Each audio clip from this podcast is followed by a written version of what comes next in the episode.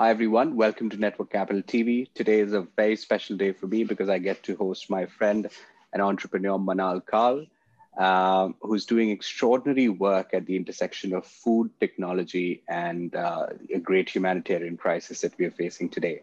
So, Manal, welcome to Network Capital. Tell us who you are and what do you do today?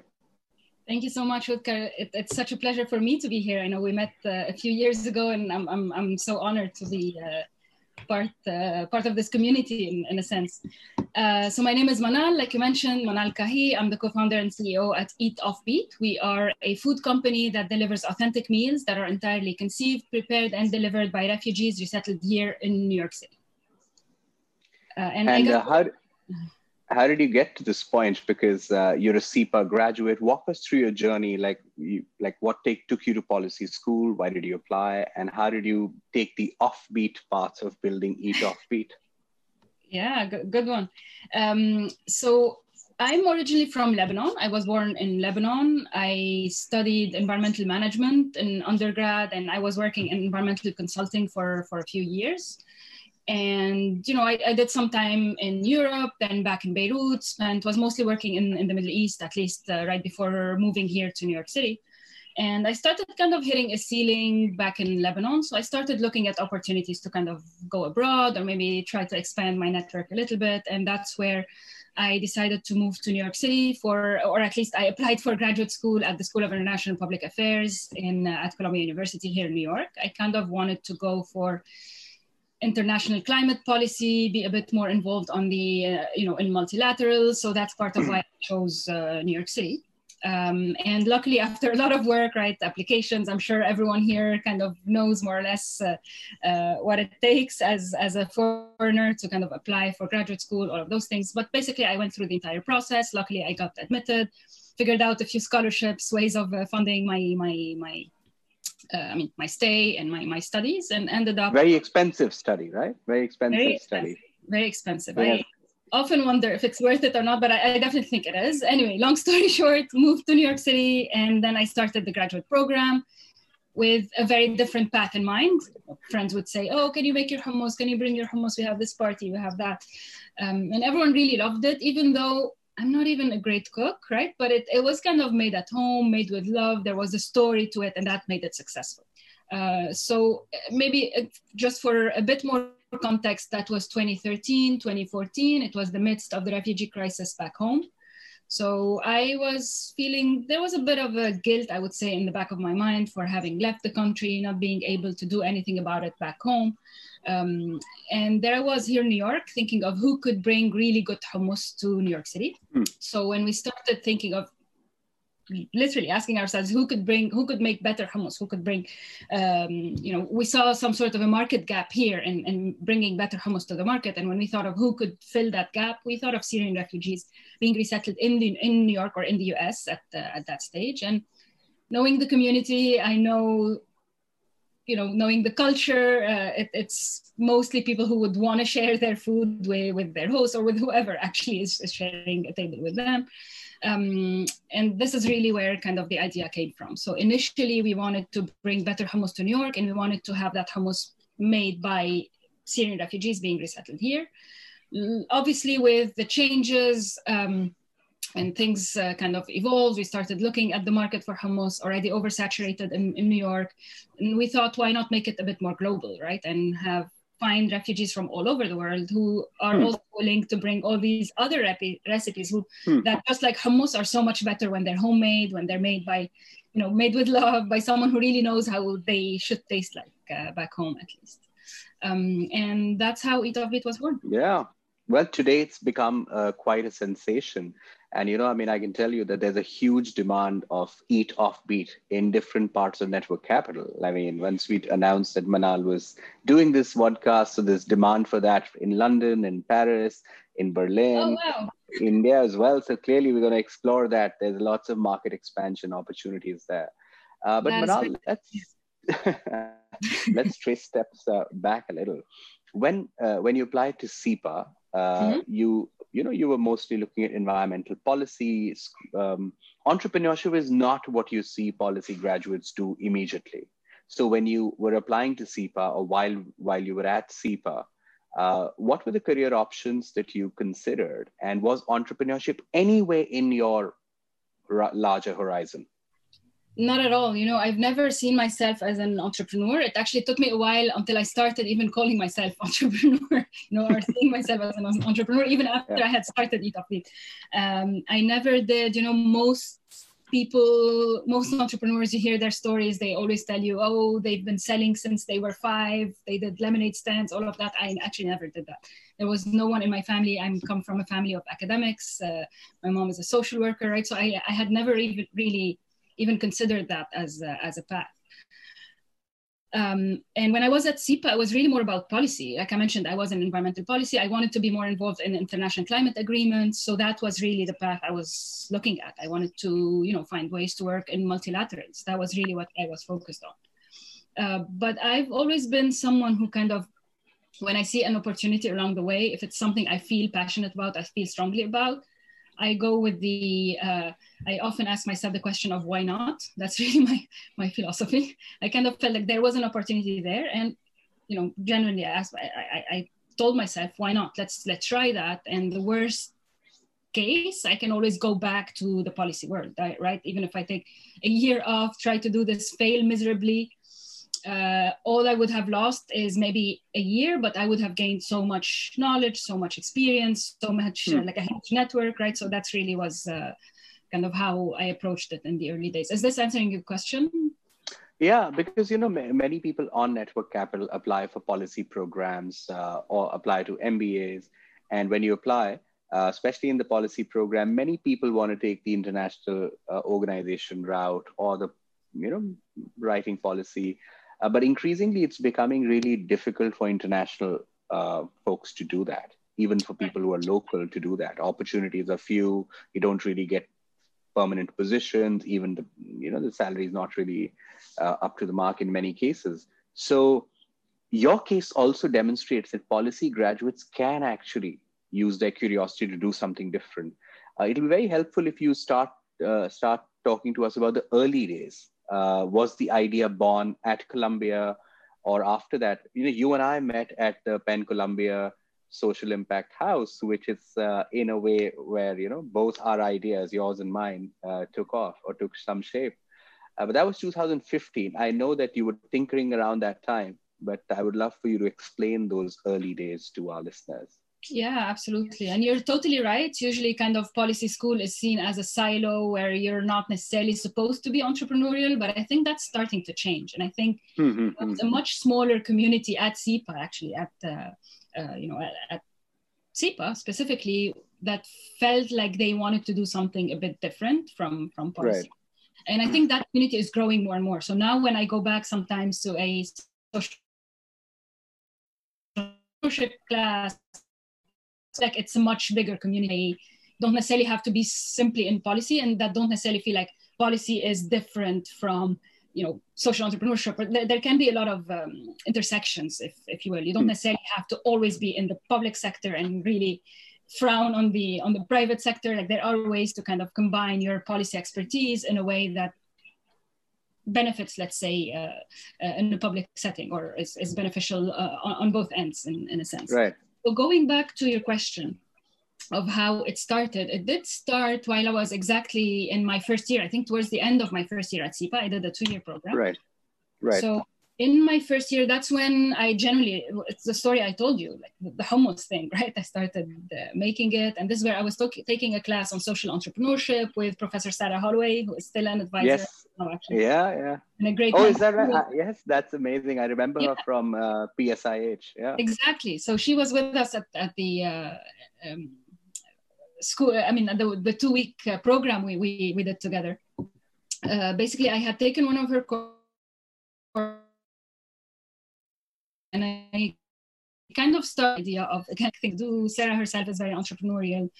Uh, so even though there were not necessarily many classes about that, I took every single, you know, I tried to take those classes that were about social entrepreneurship. Mm. I tried to take other classes even at the business school to kind of just uh, hone on these skills that yeah. would be um, start a business uh, in, in general, right? And kind of, I kind of disconnected or geared a bit farther away from other classes that would have benefited me in the energy world or in the environmental hmm. world, right? So I kind That's of right.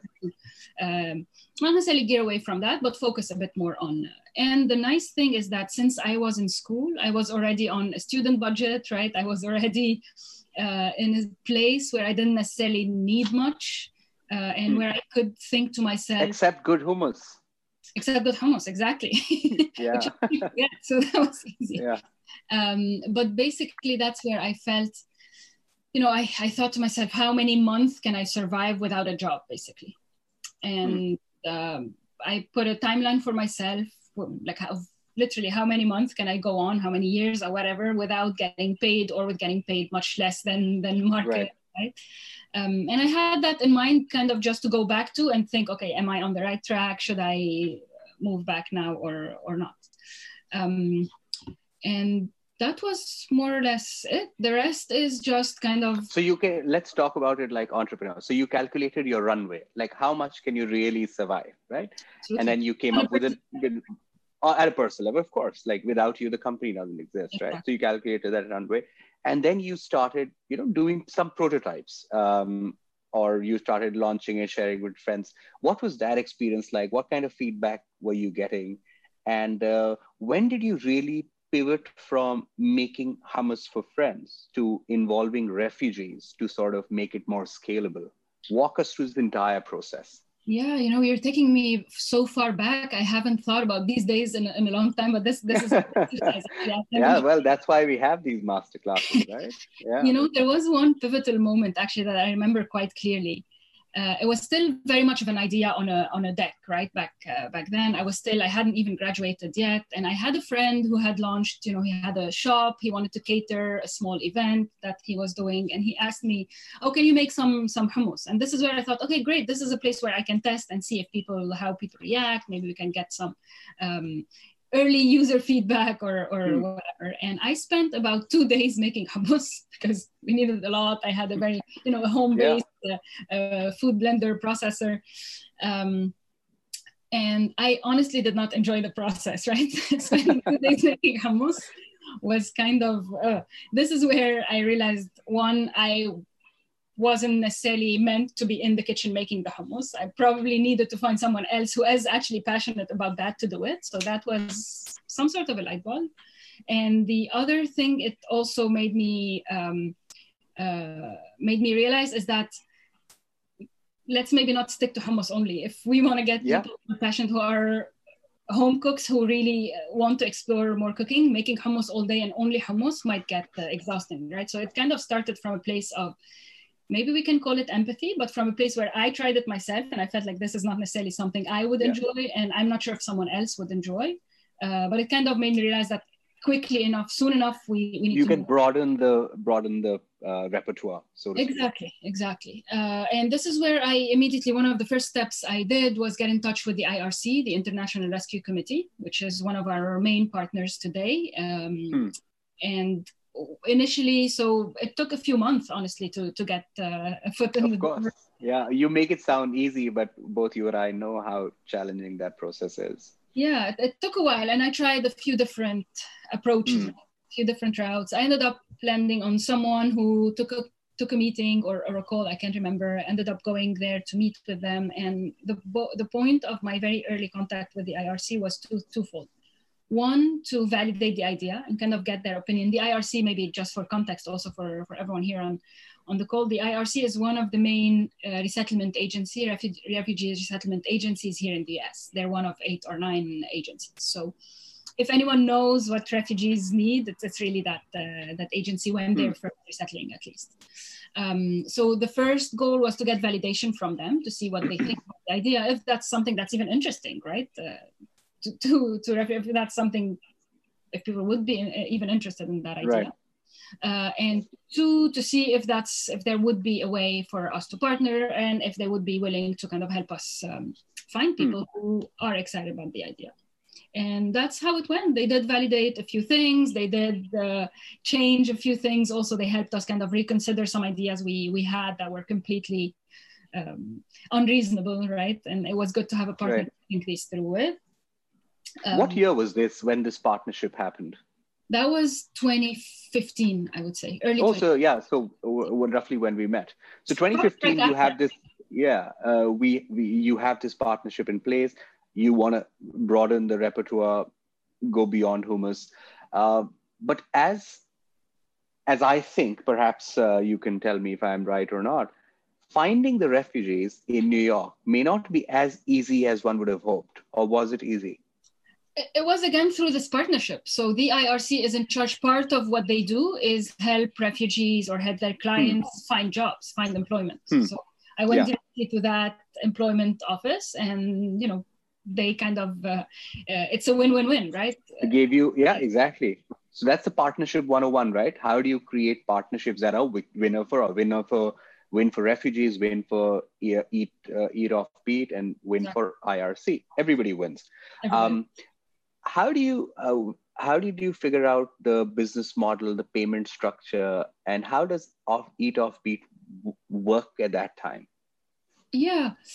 So that's one of the things that obviously are continuously under consideration, right? We keep changing things, we keep reassessing hmm. things. Hmm. I think one thing has been clear since the very beginning. For us, we have three goals, right? The first is to create quality jobs and I'll talk a bit more about what quality jobs means. The second is to build bridges between us cooking at the kitchen and our customers having our food at home or at the office. And the third ultimately is about changing the narrative around refugees, around immigration, mostly here mm. in the US.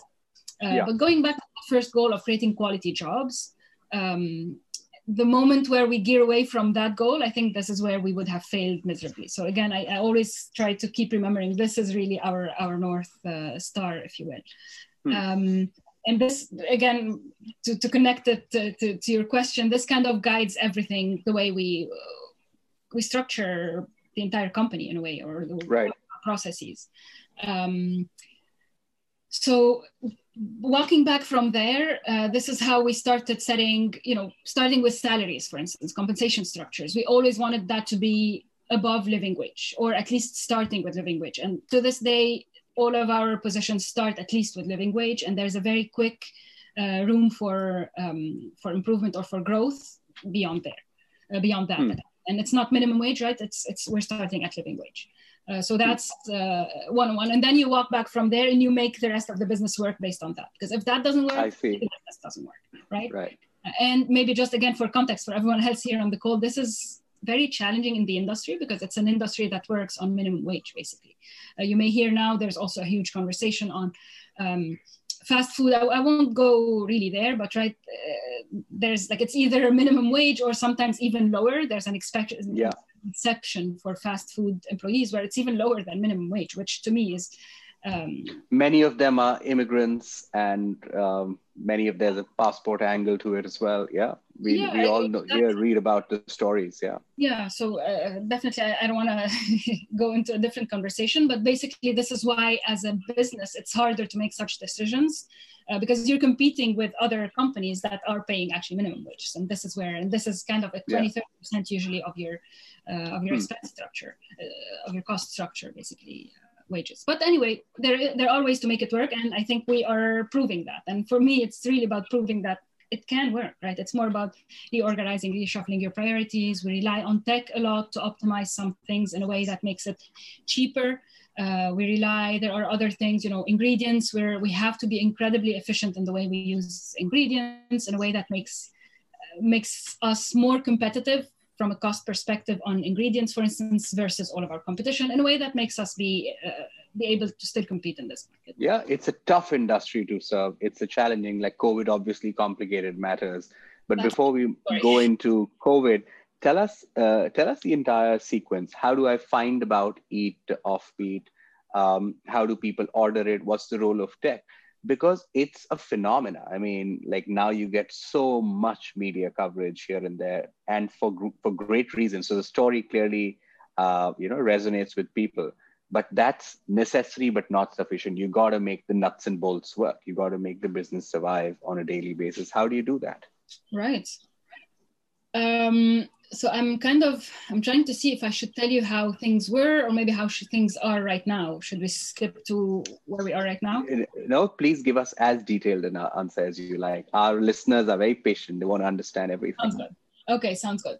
Um, you know, maybe I'll just tell you a bit more. I kind of explain how we went about to be where we are today, actually, because there's yeah. so many steps from the moment we were talking about, from when we started. As yeah. we, we, we talked about hummus, uh, maybe just to clarify to everyone, we never really sold that hummus per se. Immediately we pivoted, or not immediately, but by the moment we, uh, by the time we started actually selling, we start we pivoted into something called, uh, or we pivoted into catering. So when we started the company, it was specifically to do catered events.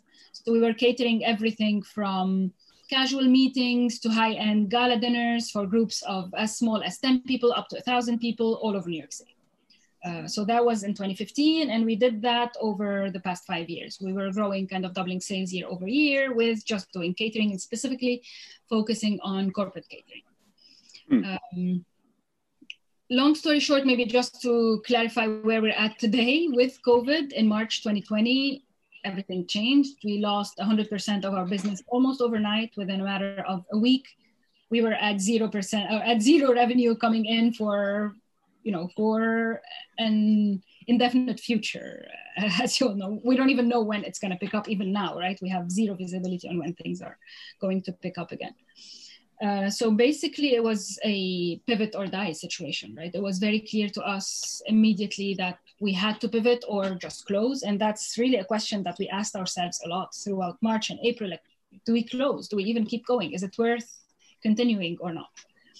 Um, long story short, we took our best sellers when we felt like we had to do something about it, right? We took our best sellers from catering, repackaged them, repurposed them, put them in a box, and started delivering those boxes directly to our customers at home instead of delivering it to their offices. So we basically went hmm. from who, who are our customers? Who do we have in our network today? How can we serve them? They were now working from home. So we're like, okay, maybe we can send our food directly to, to their home. And that's hmm. what we did. Uh, and we ended up with a new concept. That's what we call today meal boxes. So today we're a company that delivers meal boxes directly to uh, individuals at home. That's an entirely different process, an entirely different structure. We're in the DTC business today, direct to consumer business today, versus a B2B sales structure uh, 10 or 11 months ago, right? Uh, so yeah, almost overnight, within two weeks, we had to reinvent our entire process. And uh, Utkarsh, I'm sure you know, and I'm sure everyone, I mean, uh, many people here know. It must have been so hard. I can only imagine. Yeah. It was hard, but at the same time, I think we were lucky in a sense that we have a team, you know, and we were a large team at the time. Now we're a little smaller of a team, but basically, we're a team of mostly immigrants and refugees. Everyone on the team has rebuilt their lives three, four times over. So restarting a business was not necessarily a huge feat, right? It was, it was, I'm not saying it was easy, it was definitely hard, but just I feel like we were in a slightly better situation than other businesses because we had a team that was incredibly resilient. And, you know, for someone to entirely change their job from Friday to the next Monday, Friday you're a driver, then Monday you're a packaging manager, or uh, Monday you're a chef, and then on Wednesday you're a driver, or, you know, you're delivering Hmm. It just happened, and people just learned the new processes, adapted, and you know it was fine. Everyone was really, um, no one was kind of put down by this entire uh, everything that was going around us. And maybe also to walk us back to the time, kind of explain to you or kind of show you what was even more challenging about the time. March was a very scary time. We didn't even hmm. know what the virus was, how it's going, how it was going to react. We were worried about our own health, and I personally right. was worried about keeping the kitchen running and having people come to the kitchen and risking someone's lives, right? So we really had to make that decision of do we prioritize our livelihoods and the livelihoods of the 30, 40 families that were dependent on the business, or do we prioritize our health? Because at the end of the day, you know, if we get sick, which what do we do? And yeah. to solve that, we were constantly every week we were checking in with everyone, making sure everyone was feeling safe. We had an incredibly rigorous, and we still do, um, process, uh, you know, to uh, you know, temperature checks, all, all of uh, those things. We hmm. stopped using um, commute, uh, transport, public transit. We had cars pick everyone up, bring them to the kitchen. We reshuffled sh- uh, sh- shifts so that there was enough room for social distancing. Anyway, um, just to kind of give you a, an idea of the type of challenges that we had back at the right. time, on top of creating a new business from scratch, basically. Right? Yeah. Whether yeah, that's packaging, a delivery process, um, marketing. Uh, we didn't even do marketing and, and, catering, right? It was a B2B sales structure, it was a salesperson calling offices or doing emails. Now we had to digital market, like we had to do sales, uh, paid sales uh, or paid ads on Facebook and, you know, an entirely new process. But um, luckily we learned that quickly i would say. And it was very successful because we were also lucky enough to have a community that was incredibly engaged and that wanted to help mm-hmm. uh, new york at the time was also very i would say everyone in new york was really looking to help out businesses that were struggling or communities that were struggling. So we we also relied on that. Um, and that's how we survived so far. So yeah, today, and more power to you yeah and in a sense we discovered something that may be more scalable. We discovered the model that may be even better than catering that we might combine with catering if if and when yeah. when and if catering comes back. Um, yeah. you know but i think the biggest lesson here is to always stay flexible and kind of see what opportunities are here because it's not always and not get defeated by uh, maybe i'm not going to say small things but sometimes you know things that might seem like this is it it's time to give up. Sometimes we, hmm. they might be opportunities actually that if we tackle them the right way in the right direction we can actually end up even stronger than uh, than where we were. Yeah yeah. As your fellow lebanese uh, Taleb says crises uh, you know uh, there are some people who are anti-fragile so they get strengthened with crisis. It seems like eat off beat under your leadership is definitely anti-fragile yeah, thank you. That that definitely means a lot. uh, um, definitely, it, it feel, at least it feels like it was a situation that uh, strengthened rather than fragilized. So um, the adaptability of Eat Off Beat under your leadership comes up. The resilience of you and your team, largely refugees who actually don the kitchen, deliver the food, etc. Uh, are they all refugees? And how have you trained them? Like, how does what does a kitchen really look like? Uh, yeah what's the where does technology fit into all of this? I would imagine everywhere but maybe you can tell us more about it. Yeah uh, mostly refugees. Most of the chefs are actually you know refugees by status by status. Uh, we're also very flexible there. It's really whoever the irc refers to us. So if it's someone hmm. who ended up coming here as an asylum seeker we're, we're not really about like very strict definitions. Or if it's someone you know who ended up going through the irc we're, we're not really looking at paperwork and seeing exactly what status. It's not about yeah. that. It's more about making sure we're representing cuisines that are underrepresented, even in a city as cosmopolitan as New York. And it's really about yeah. opening up opportunities to someone who may not necessarily have the same opportunities somewhere hmm. else, right? So it's largely, but it's I would say 90% refugees, and then there's uh, another 10% who are maybe immigrants who may not necessarily have entered the US on a refugee visa, right? Which is Got it. Uh, yeah. the fixed uh, definition. At the same time, we also have Americans on the team, right? Uh, right now, it's again, it's a smaller team because we're restructuring. Hopefully, we're going to start rehiring uh, very soon. Um, we're actually going to be looking for a marketing director. So if anyone here is is interested, I'll, I'll let you know at the end. Uh, at the end of the day. We will find you your marketing director. Network Capital is a huge chapter in New York, and uh, many people are looking to serve in purpose-driven businesses such as yours. So I'll be sharing. I'll get you that person. Yeah.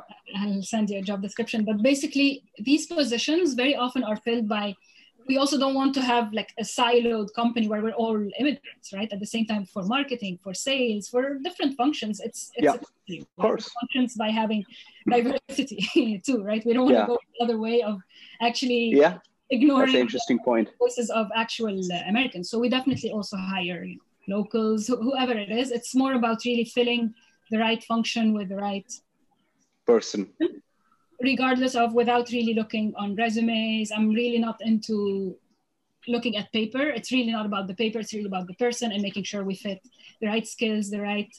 Um, very often, at least for me, and I think for the company in, in general, it's not about on paper. It's more about what your willingness to learn is, right? And if you're, you know, you might be you know actually this is this is one of the examples. The head of our delivery team he started out as a delivery uh, you know operator. He's the son of one of our chefs. He was still in school. He did this kind of as a couple hours a week on top mm. of studies just to get some extra money.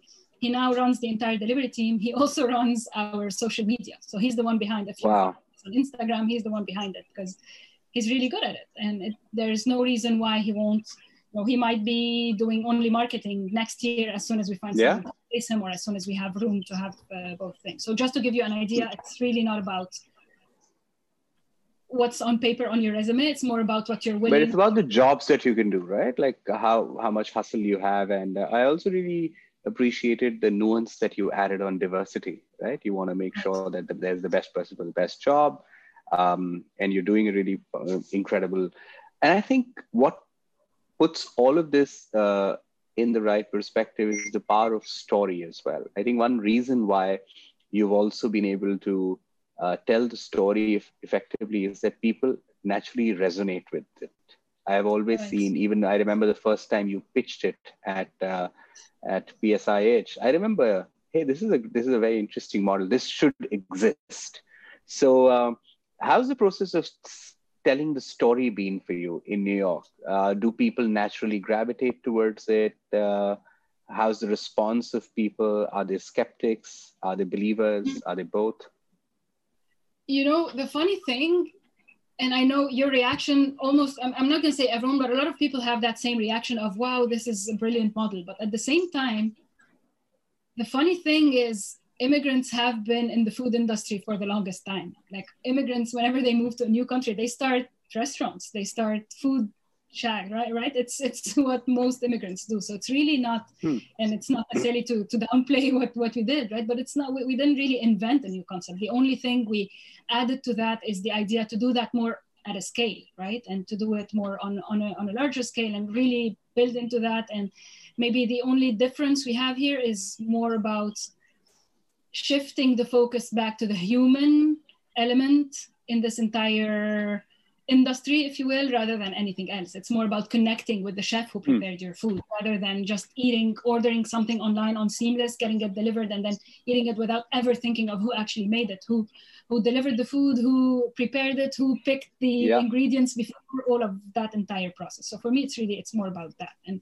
I don't think we really reinvented the wheel by coming up with the model, but it's more about you know uh, restructuring things that that was a bit more uh, innovative.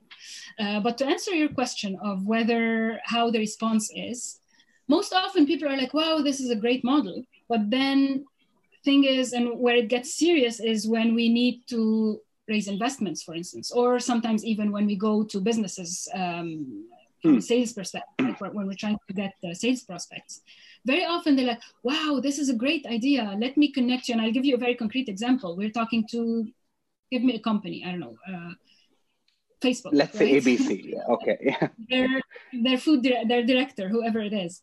Um, wow, this is a brilliant idea. Let me connect you to CSR.